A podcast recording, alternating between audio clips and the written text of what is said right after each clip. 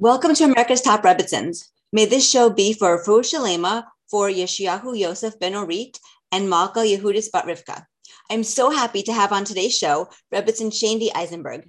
Rebbetzin Shaindy is a former Bernose Hava Seminary teacher and the previous director of Hineni Israel Branches. She is the daughter of Rebbetzin Slovie Jungreis-Wolff and the granddaughter of Rebbetzin Esther Jungreis. She is currently a teacher at Manhattan High School for Girls in New York City, and she continues her family legacy through outreach. Thank you so much for being here. Please tell us a little bit more about yourself.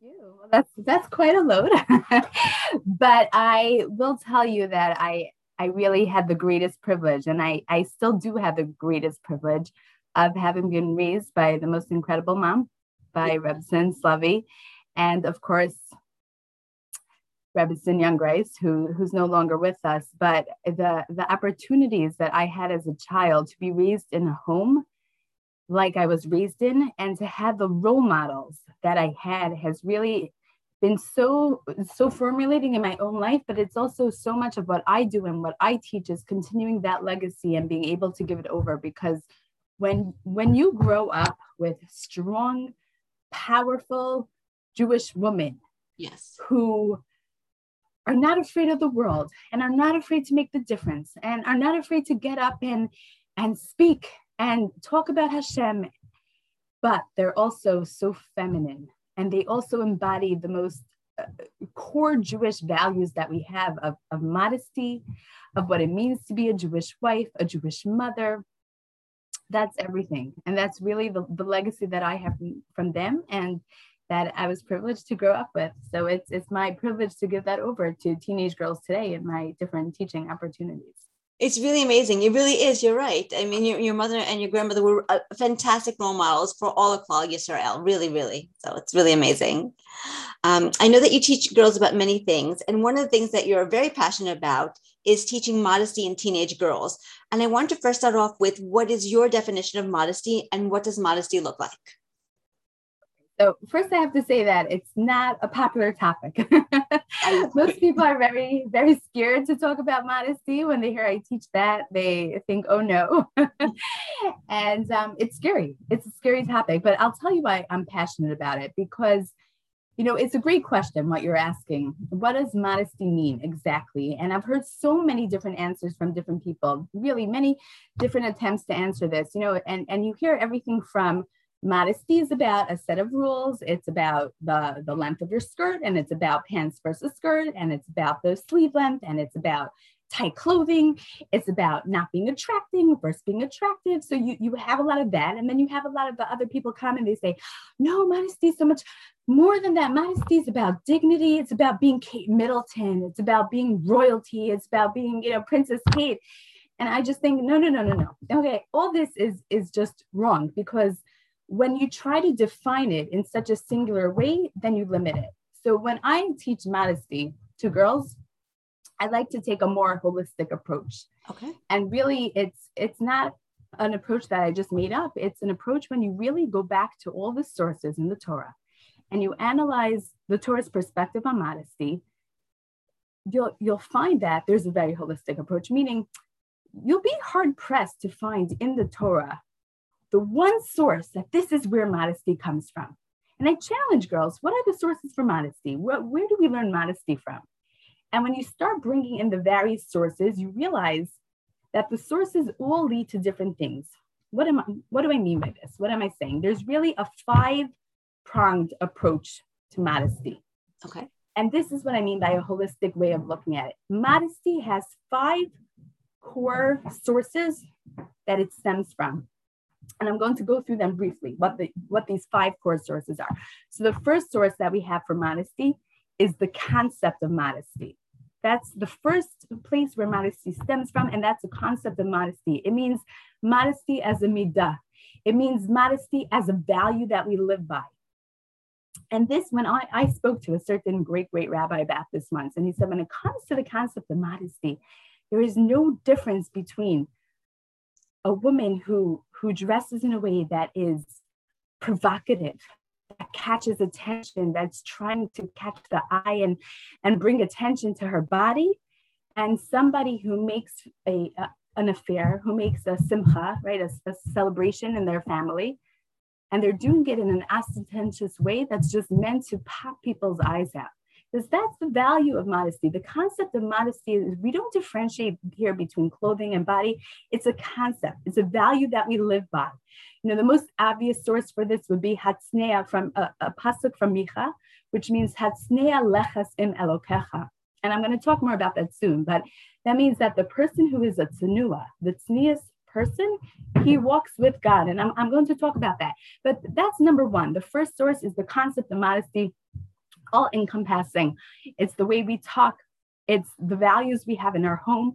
It's how we portray ourselves to the outside world, not just, not just clothing or how we dress, but it, it's so much more. It's how we share our lives with other people. It's how we deal with social media. It's how we talk with our friends. It's when we're sitting at P T A and, you know, are we sharing with the, all the women around us and the fathers around us what the teacher said about our kids or what's going on in our private lives. So that's, that's a concept of modesty. That's number one.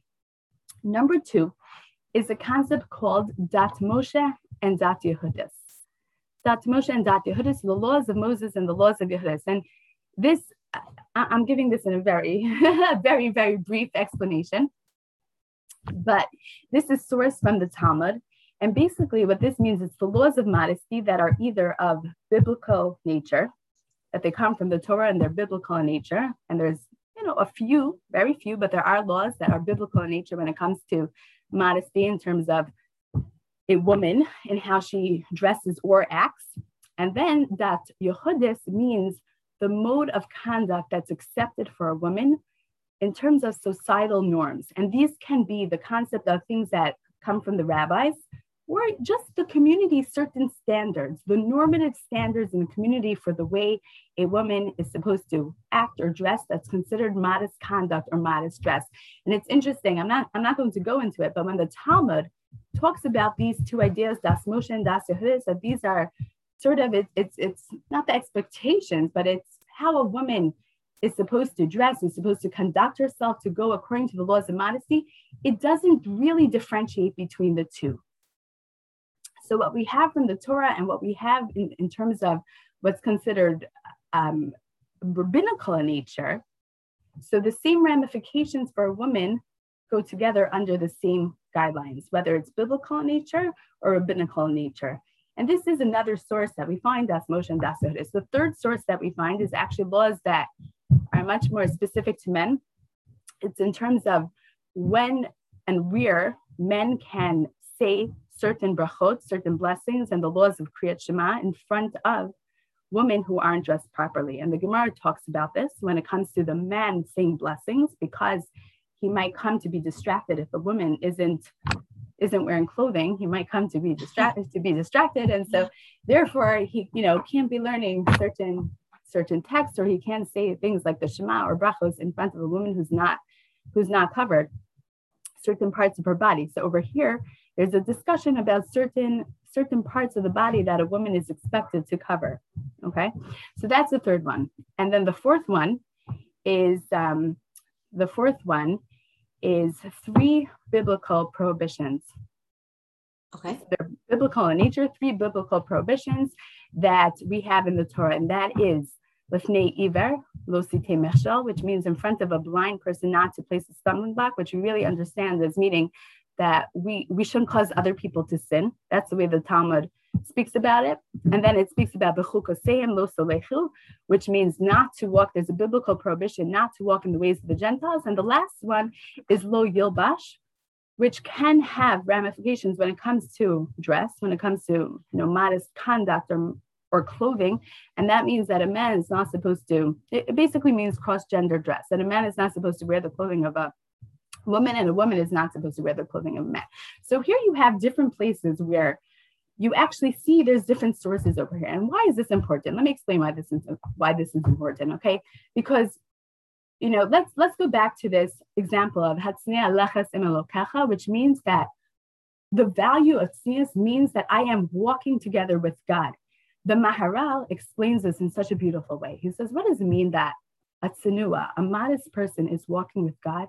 It says, a modest person is walking with God alone, meaning he's living his life. She's living her life for God alone. She's not living her life based on what society will think. She's not living her life based on what the guys on the street's going to think. She's not living her life thinking, what's all my community members going to think about me? What is Is my wedding that I'm making, is it, is it enough? Am I enough? You know, what are my posts like? Are people going to like me what I'm post- because of what I'm posting? Are people going to think that the dinner I made is good enough? Is people going to think that the vacation I took with my husband good enough? So the Maharal explains that what tzniut means as a value, as a concept, is that I have a sense of innerness, that I I, I live my life for me and for my relationship with God. I'm not worried about what so many other people are thinking. And that creates a sense of security. It creates a sense of innerness and developing this inner world, which our girls today especially are so, it's so foreign to them. They, they, they're not developed. They don't have an inner world, right? They, they, they really don't know what's going on inside of them. And they really don't know about their, their kochos hanefesh, which means all the, the different faculties of their neshama and of their personality and of the gifts that they were given, the God-given gifts that they can really go out and make a difference and change the world, but they're not aware. They have zero awareness. They have zero awareness because we're so busy with what other people are going to think of me. And the concept of modesty is the concept of developing that inner world, developing that innerness, developing that, that sense of peace, okay? So we ask, you know, we ask questions, and I ask questions to, to my students all the time. Can you do something just for yourself? And this is something that wouldn't, it's not just a question for teenage girls. You know, you can turn to your friends who are in their twenties or thirties or forties. Are you cool with doing something just for yourself? If you couldn't publicize it, if you couldn't post it, if you couldn't share it with the world, you know, is that good enough? Does that give it value? If right. you can't have other people recognize it, does that give it value? And that's exactly the antithesis of what tznius is. Tznius is about having value that comes from within yourself.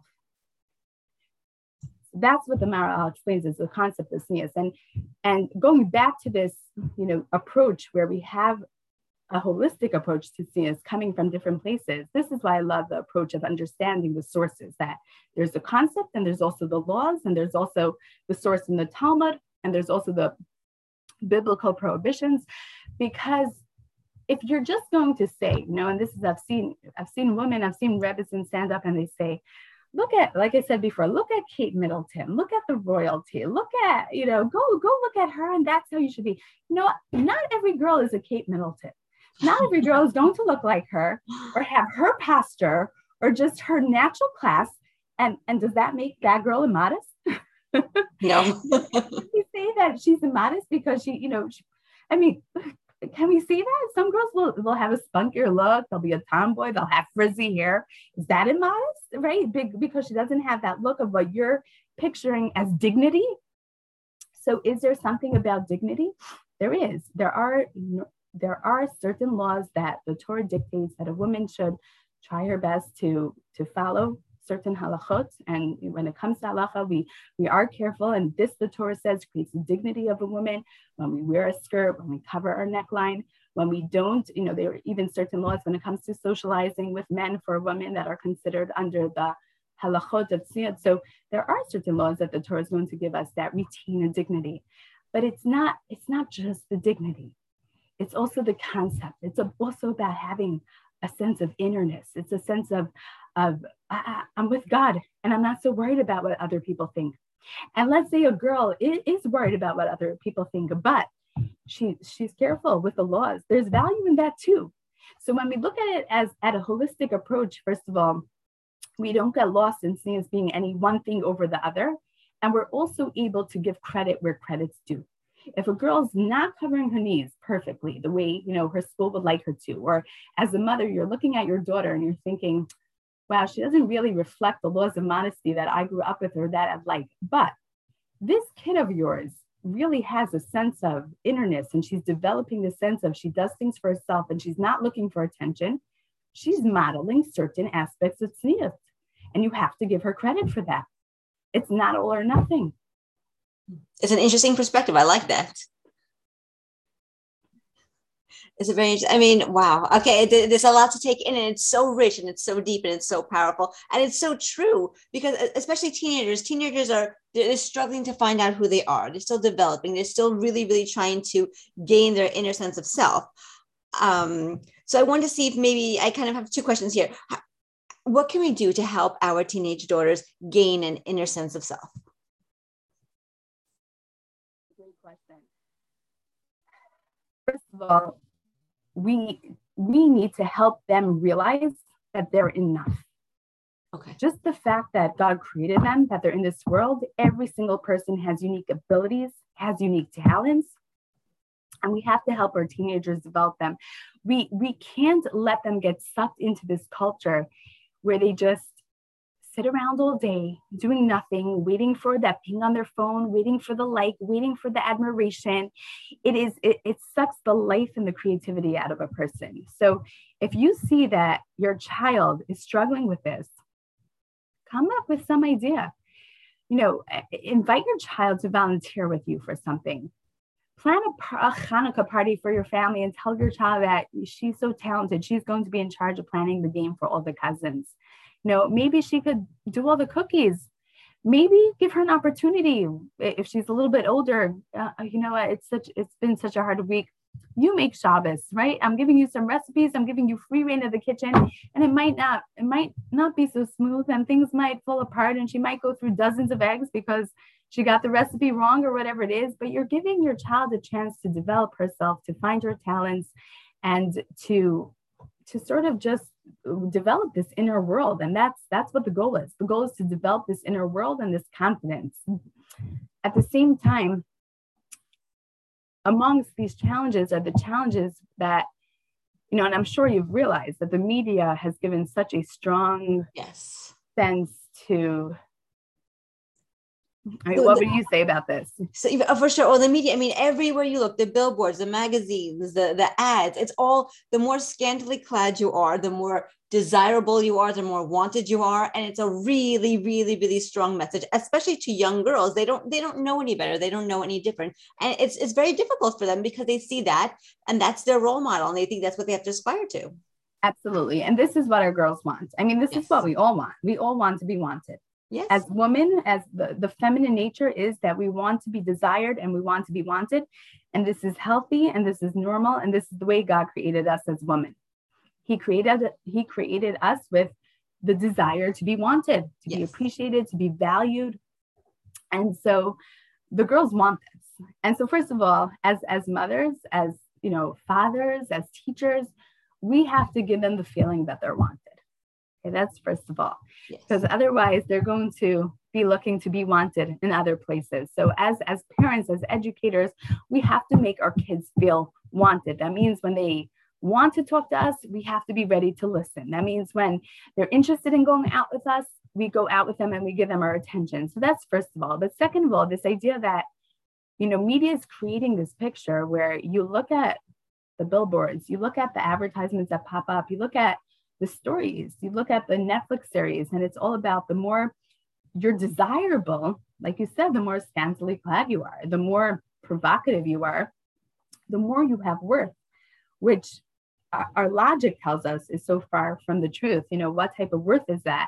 At the end of the day, that's the feeling it evokes, and not just in teenagers, it evokes this feeling in many adults as well. Yes. So I would say if you're in a position to guide a person, a younger person, maybe a teenager, whether you're a parent or you're an educator or you're a friend or an aunt, I would say to here and there, and not too much because this could get, it could just get too much, but here and there, if you have an ongoing relationship with someone, challenge the thinking. You know, you're together with your daughter, you t- you're together with a student and you see an ad or, you know, some conversation about a, a Netflix series comes up. And the girl involved is someone who who does things that are provocative and who, you know, is very immodest in nature, but she, you know, the whole story is about her and her life and how everyone's going after her.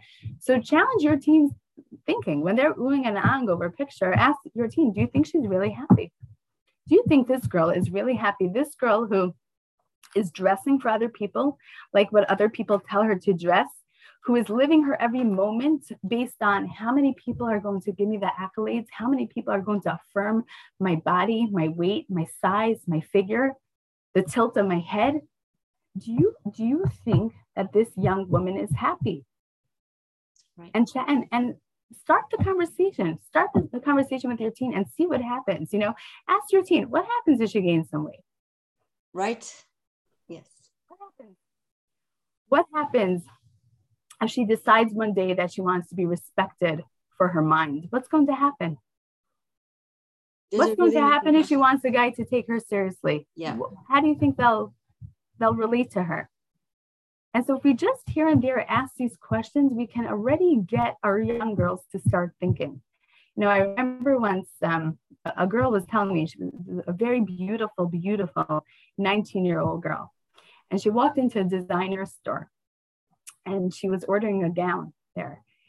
And the designer looked at her and he said, wow, you're so beautiful. I, I would love for you to model for us. And she said to him, oh, thank you. And then she said, but you know, it's against my religion. We don't, uh, you know, it's not really who we are. We don't model this. This isn't the business that we go into. And he looked at her and he said, smart. Because in our industry, we use you for two or three years and then we spit you out. You're eighteen years old now, nineteen years old. By the time you're t- you would be twenty or twenty-one, you would be done. We would be done with you. And this is what he told her, you know, and I'll tell girls this and I'll say, you think it's such a glamorous life being just lauded and valued for your body, for your figure? No, you have such a short shelf life. And there's so much within you that you can develop that can be lasting. You know, people who give over to the world their their minds and their talents, that that doesn't have a three-year shelf life. That can be developed and developed and developed and channeled and channeled. And there's always more and more and more creativity to build up over there. It's so interesting. You know, I really love the, the way that you talk about, about building a girl's sense of self and all those um, questions that you were asking when you were talking about the Netflix series. Those are very thought-provoking questions. Like those are really smart questions just to get the wheels turning, to get the girls thinking a little bit. Thinking, who are they, who are they saying that for? Are they, how many moments in their life are they really living for themselves? Right. But I would say also that they're still girls. And they're still teenage girls. Yes. And they still have to feel beautiful. Oh, for sure. So it can't all be about the mind and the, you know, the talents that you have. Uh, girls have to feel beautiful. So whether that means you, you know, you buy them beautiful clothing or you tell them that they're beautiful, it, it doesn't have to be obsessive. It doesn't have to be all the time, but they should still hear the words of affirmation. You're beautiful. You're enough from, from parents, from people in their life. And, um, And definitely, we, we can't dismiss their, their needs to, whether it's getting their hair done or a manicure. I'm not saying every whim has to be catered to, but, but we can't dismiss it. We can't dismiss that they they want to look good and, and looking good e- is equated with them to feeling good. And that's very important for a teenager. Right, for sure. Yeah, it's def- it's definitely a balance. The, the the inner and the outer. It's definitely a balance. And I and we spoke for a little a bit about the inner. I just want to touch uh, upon the outer. I have a very interesting question because, you know, a lot of times a, a teenager does want to dress more modestly. Maybe she does want to cover her neckline or wear a skirt that's a little bit longer than her friends are wearing. But when her friends are, they want to dress cool, they want to wear contemporary fashions, which are maybe a little bit more revealing than she would have liked. You know, acceptance is a very big part of being a teenager. So there's a struggle there. Like, I want to dress modestly, but my friends are dressing like this. Like, wh- how can we help a teenager navigate that? It's a real Yes. So when when I get a question like that, I always think about this moment in time when I was living in Israel. I lived there for ten plus years as a married as a married woman. I started off my family there, and when I lived there, I used to arrange a lot of my grandmother, Rebbetzin Jungreis. I, I arranged her speeches and her events, and I was teaching for for a couple of years. I was teaching a group of young women in Tel Aviv. They were women who were living in Tel Aviv who had come, many from, from Britain and from South Africa, a few from America. It was a group of internationals who were living in Tel Aviv. And these were, they were wonderful, wonderful women, young, young women, young professionals. And they were, many of them were in the business of looking to get married. You know, some of them, you know, over the years that I lived there, many, many of them got married. They they married Tel Aviv boys, and but um but they were very they they moved to Tel Aviv. They moved to Israel so that they could meet a nice Jewish boy and start a life there. And they were these beautiful young ladies, and they dressed so immodestly. I mean, they weren't coming from religious homes. They were they were coming from either traditional or irreligious homes, but we were studying together for a while, and they were growing in certain mitzvos, and they were growing in their observance to a certain extent. And they they just, they dressed, I mean, you know, the Tel Aviv, those sun-kissed arms and long legs. And so I remember I was I was doing this event for my grandmother. She came in from the States, and she gave a lecture in Tel Aviv, one of the synagogues there. And I invited all these women to come. And my grandmother met them, and she loved them, and she gave them blessings, and she hugged them, and she spoke with them, and they're crying. And afterwards, when the event was over, I left with my grandmother, and we got into the taxi, and I said to her, she said, oh, they're, they're wonderful. I said, I know, I enjoyed them so much.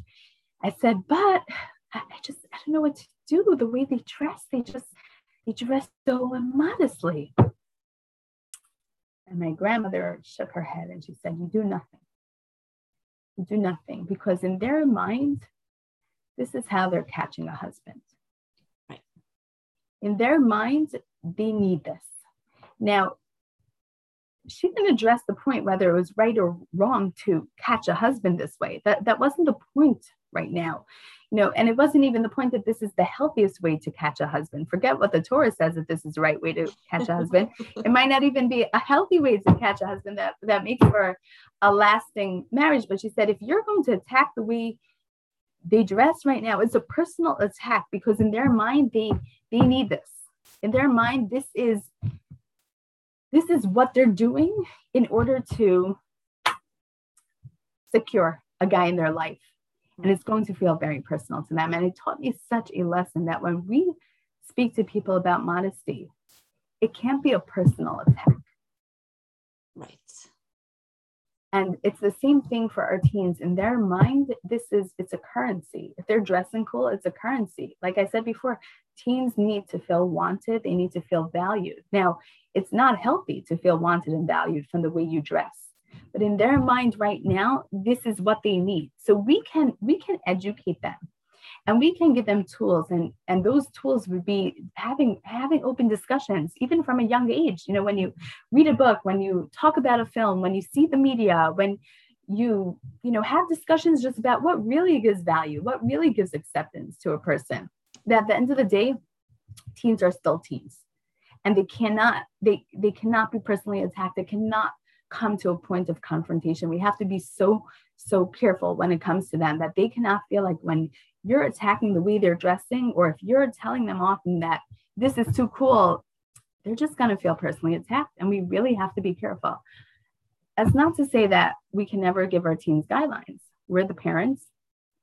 And just like we have boundaries in our home, you don't come home past a certain hour, or, you know, you don't leave a mess on the floor. If that's your boundary in your home, or some people have rules in their home that when you come into the door, you take off your shoes. So different homes have different rules and different boundaries. And if this is something that's important to you, you can make a boundary. In, in our family, we wear skirts that cover our knees.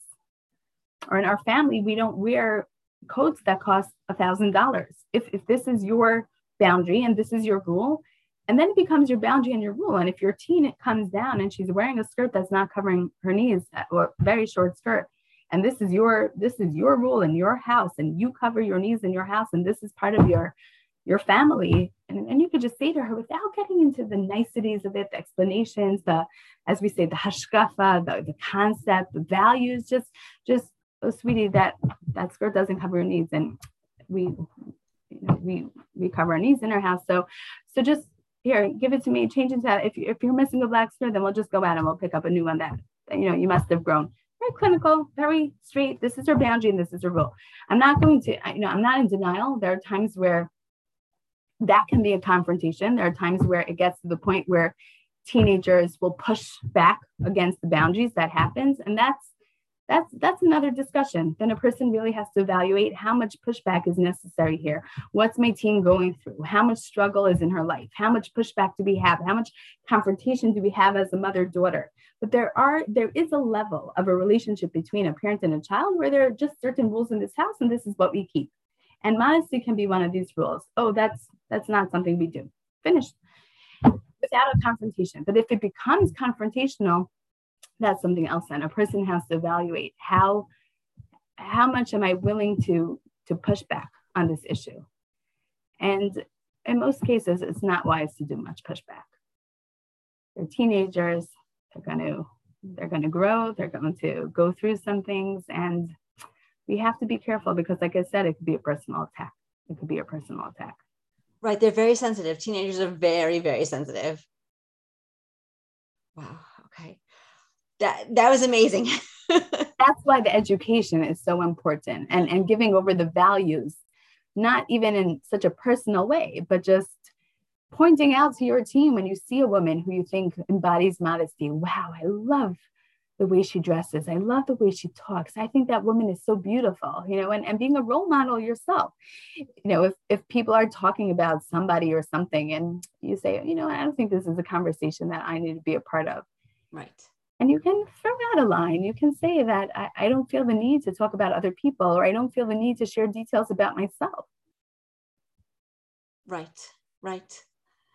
Yeah, no, being a role model is definitely an important aspect of it as well, for sure, for sure.